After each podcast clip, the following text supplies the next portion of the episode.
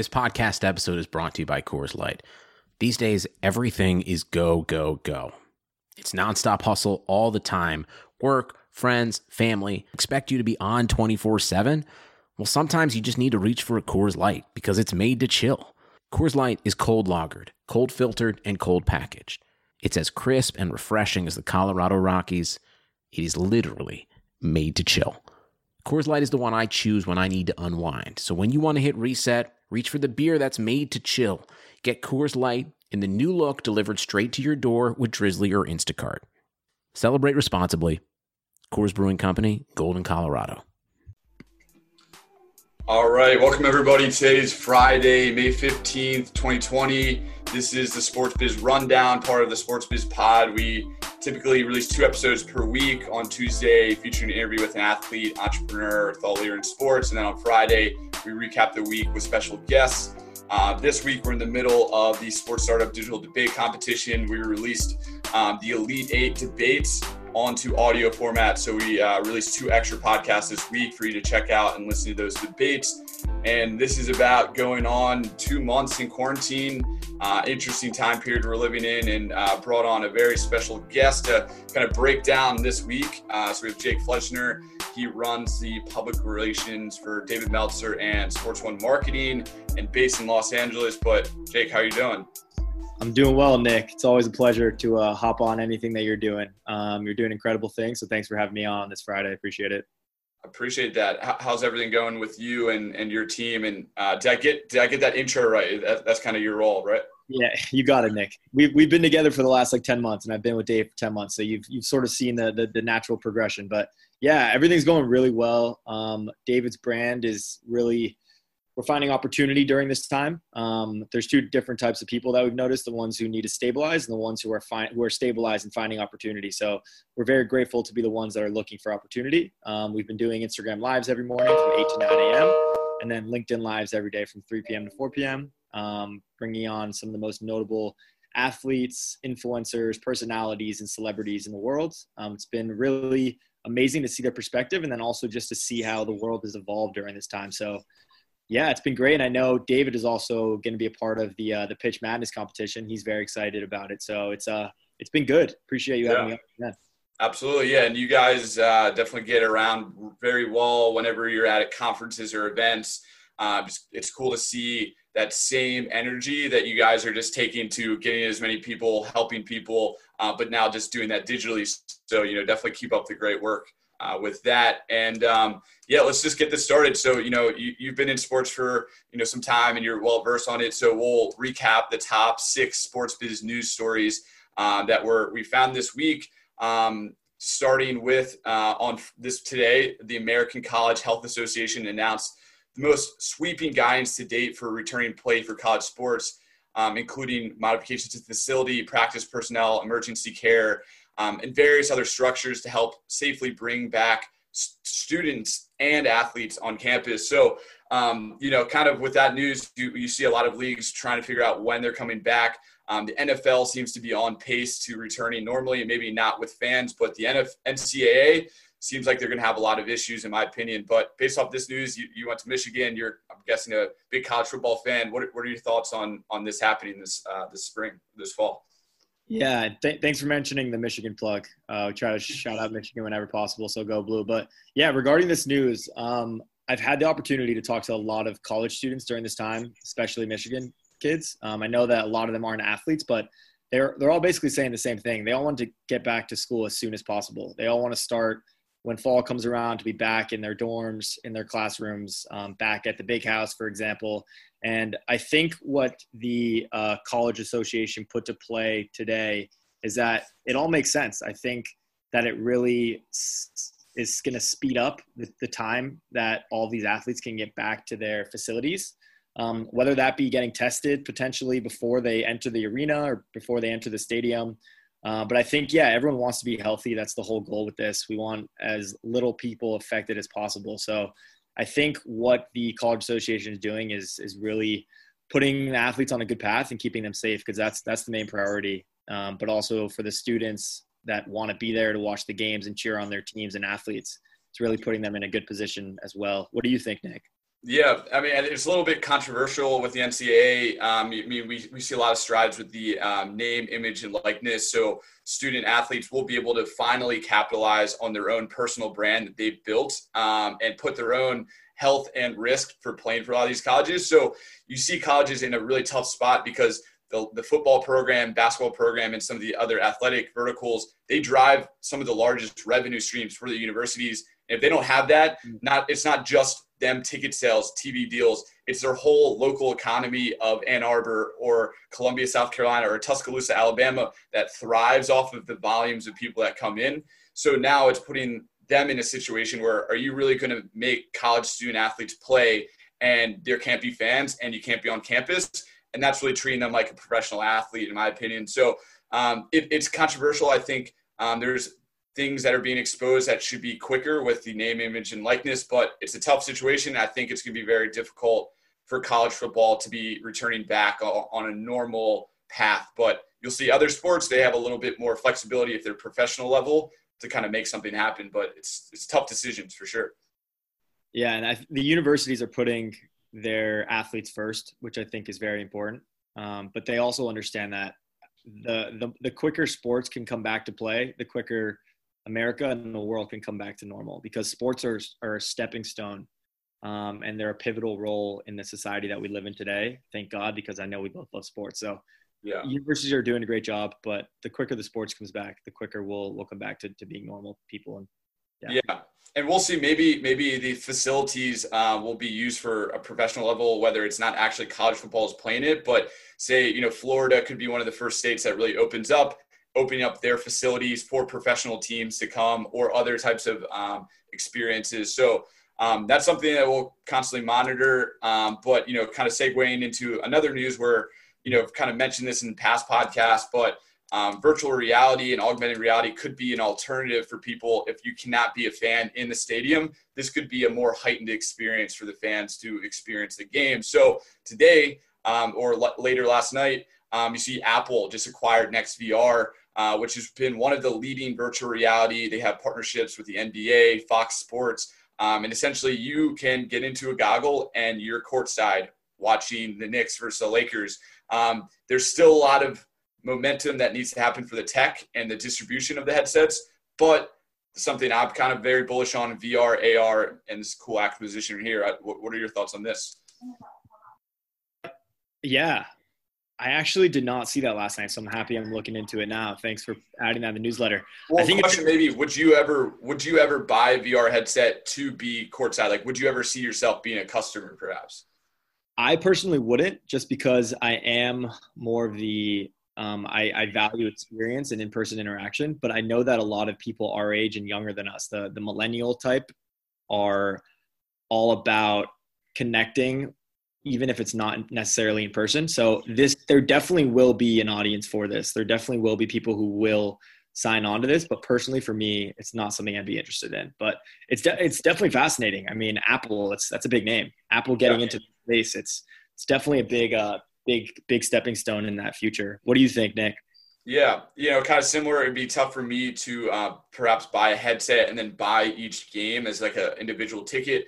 Um, I am interested in trying to impact it on a few different ways. A, make it more accessible for people to have VR headsets, which could be an opportunity. And um, B, from a tech standpoint, from what I've spoken to a lot of VR and AR experts, um, is that the problem is you can only sit courtside. You're only bound to that. But think about when you're playing 2K, you have a hovering camera, so you can be wherever you want to be. Um, so until they're able to get that tech up to speed, where you're on the court and you can pivot almost like a sky cam um, that you'll see in the NFL, if you yep. can do that for VR, I think it will be a lot more interesting for fans to want to adopt that. It's just not there yet. I think most people and even Apple would probably recommend that it's not where it needs to be, but that's why they bought it to be kind of, you know, expedite a lot of the process. So, um, yeah, that could be an alternative potentially for watching sports if you can't be in the stadium. Um, it's still not going to be the same as tailgating or going to a game and then, you know, all that experience, but we'll see how that plays out. And, and adding on to that, I'm curious what the audio is like on those VR systems because we just had Chris Broussard on this morning from uh, Fox Sports One, FS1, and he's just such an influential name and he's so notable that if if they can bring in some kind of sound where they bring in like the skip baylesses chris broussard yeah. into the system, it would definitely attract more people. So yeah, that's a good point. And even smells too, as well. If they can figure out a VR headset and they can have different simulated smells of popcorn or however make you feel like the ambiance of you actually being at the game, um, and 5D audio where it's not just putting headphones in, but you can hear a very three dimensional approach. So um, sound, audio, and different features is still far away, but that's where we could be heading. But um, you know, moving on to the next story pretty quickly. Um, you know, we see uh, a lot of new stadiums being built in the process. They're over the top. They're amazing. Um, and it's going to be interesting to see with the economy slowing down how they're able to actually finish it. So, ex- for example, you see um, Oakland, uh, you know, they're switching their team from the Raiders to the Las Vegas Raiders, uh, which is going to be one of the most interesting teams, and it's going to be a great market for that. Um, but according to um, Raiders ticket sales team, um, there is a huge demand, one of the most hard to get tickets for them. So um, that's good for them that they're able to hopefully sell tickets in finance, maybe some of the troubles that they're having. But um, I, you know, I, am not sure how many times if you've seen the stadium or if you're a fan of kind of Vegas um, having sports team. But what are your thoughts on this? Yeah, well, very well versed in, in the Vegas lifestyle, very well versed in the Vegas sports lifestyle, especially. Um, I had the opportunity to go to CES this year in January. Yep. And David actually owns a property across the street from the Vegas Stadium, so we had a chance to necessarily we drove by and he basically pointed out where he he owns that portion of it. Um, we are very um, interested in the sports in Vegas just because obviously now there's Vegas is completely shut down, but once this is all over, people go to Vegas to have fun, right? And sports are the epitome of having fun and yep. entertainment. So a team like the Vegas Raiders, even though they're not necessarily the best team in the league, they're not the Patriots they're still going to attract an audience every single Sunday. And what's also fascinating to me is that I've actually been thinking about this a lot recently. The difference between football and basketball, hockey, um, where there's 82 games and then there's 16 football, is that there's only 16 games in a season, eight games at home necessarily. So you only need to sell out eight games, right? For basketball, you got to have 41 games where you're selling out your arena. So to see the Raiders selling out only eight games, it's really not surprising to me at all. It's not. It's not a big shocker. Um, but yeah, I, just, I think it's fascinating to see both the, the Vegas lifestyle and how it interacts and intertwines with sports, but then also seeing that it's only eight games and the NFL is, is a totally different dimension. What do you yeah. think? Yeah, I mean, if you look at the stats right here, the, the difference in price for Raiders tickets have gone up 527%. So they're in huge demand.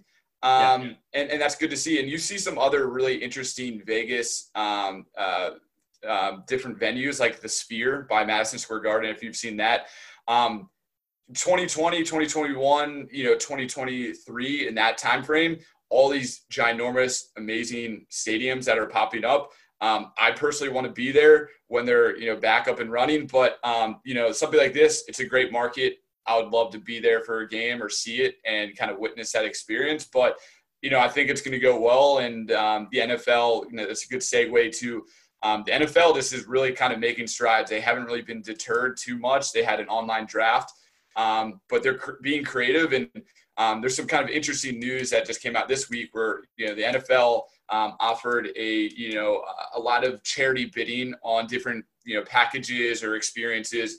And Roger Goodell offered that a fan can come watch Monday Night Football in his basement with him. And you know that would be a lot of fun, but um, the funny thing is that you know Dave Portnoy, founder of Barstool Sports, very strong history with Dave Portnoy and the league and his humor. Um, but he bid and paid two hundred fifty thousand dollars to spend on that. So he got himself into a spot where Roger Goodell kind of blindly doesn't acknowledge him, but now he's kind of checkmate almost in his front yard saying, Hey, you're going to have to remember me. So that's going to be hilarious content. If he cancels, that's bad for the NFL. If he happens, he's going to have to figure out a way to deal with his personality in his basement. Um, but yeah. something like this, you know, I'm sure you're familiar with Barstool and that whole story, but what, what are your thoughts on that? Fantastic brand play. That's, that's the first I got to say. Dave Portnoy is a branding marketing genius. Um, we we just had Dave just did a uh, partnership slash webinar with Air Force One, um, Erika Nardini, the CEO of Barstool, and one of Barstool's podcasts. And basically, Erika pointed out that Barstool is looking to change the landscape of marketing, including sports. And obviously, that's exactly what his plan was here. Um, it was also interesting. It was for the All In Challenge, which I'm not sure if you're familiar with that, Nick, but they've raised over $40 million with like Gary Vee's help and all of Gary's team.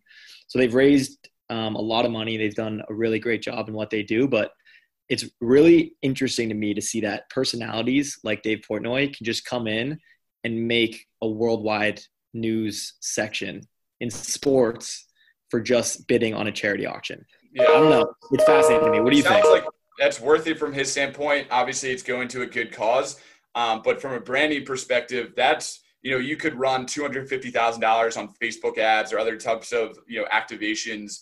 Um, something like this, he's doing it for good cause and it's breaking a headline.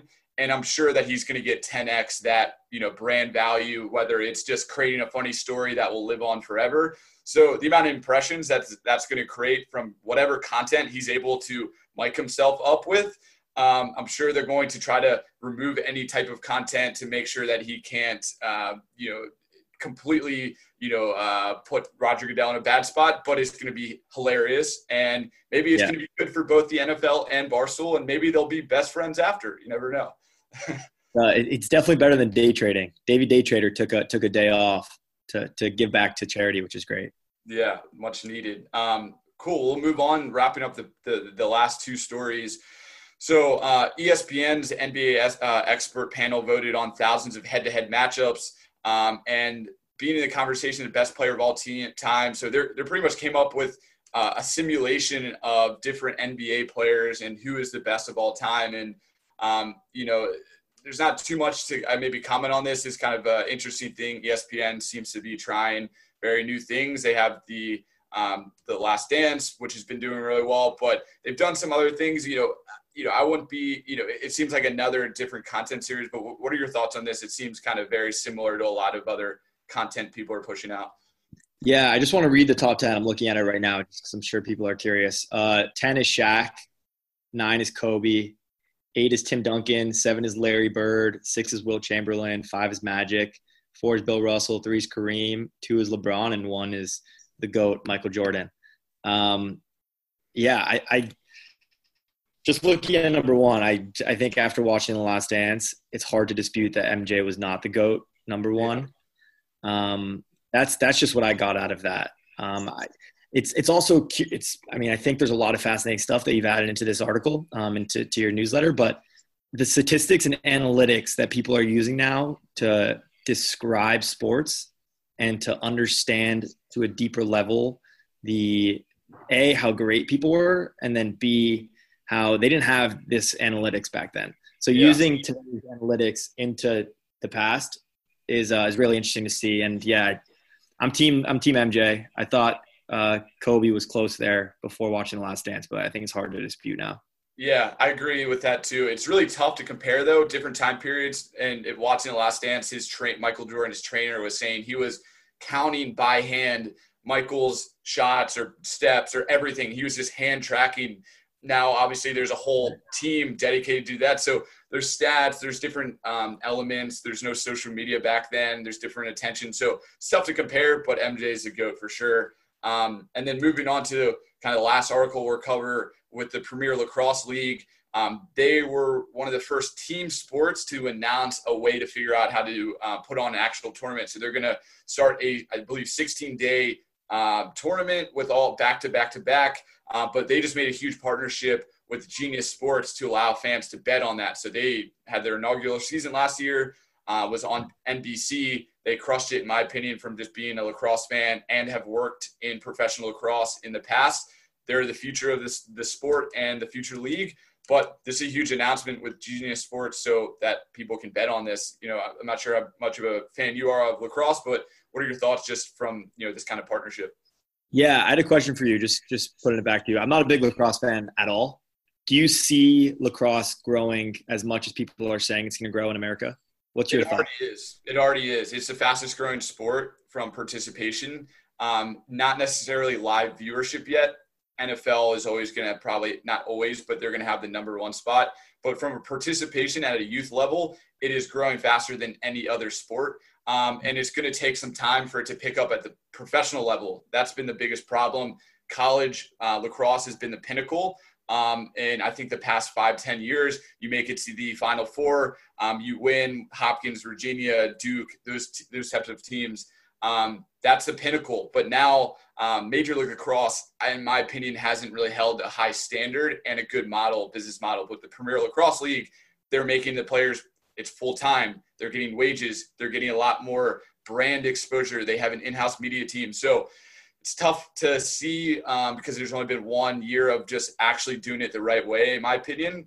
Um, so I think in five years you're going to see a huge growth. And right now, with this time period, there's going to be a lot more viewership up. So I think we'll see how this plays out, but it's going to have a huge opportunity where people are craving sports to watch it and bet on it and uh, engage with the, uh, the players and fans that differently. So they're innovative. I think they have a huge opportunity to kind of take it off right now. That's Nick's hot take of the day, everyone.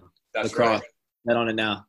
But um, cool, yeah. So that kind of wraps up the top six news stories. There's a lot of other things going down. We're, uh, our goal is to provide the most concise news article and give it to you um, any types of uh, inside information or access that we have and kind of pass that along. And um, to kind of quickly recap the rest of the, the podcast, we uh, released uh, four episodes this week um, because we were putting on the sports startup debate competition.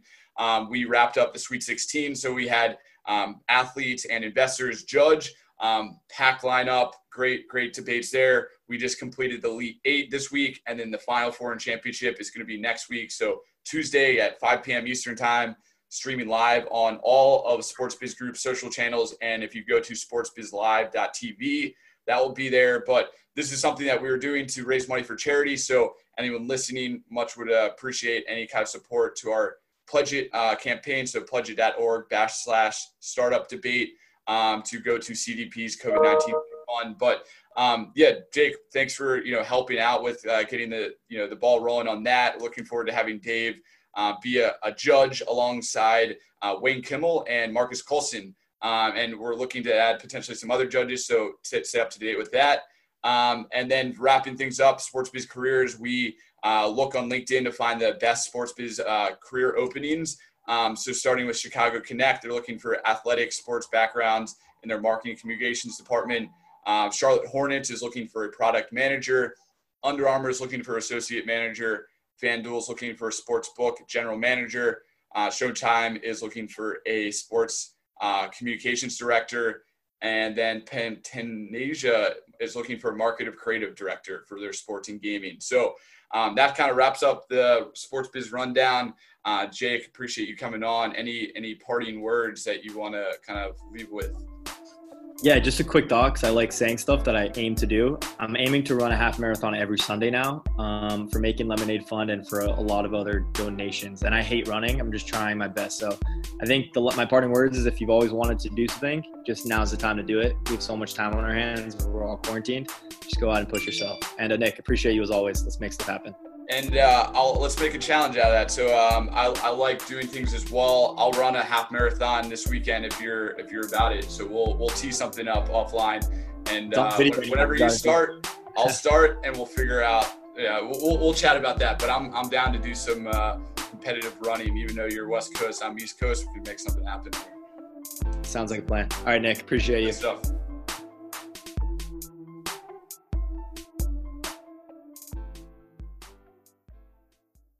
Sugar Ray Leonard, Roberto Duran, Marvelous Marvin Hagler, and Thomas Hearns. Legends, whose four way rivalry defined one of the greatest eras in boxing history. Relive their decade of dominance in a new Showtime sports documentary, The Kings, a four part series now streaming on Showtime.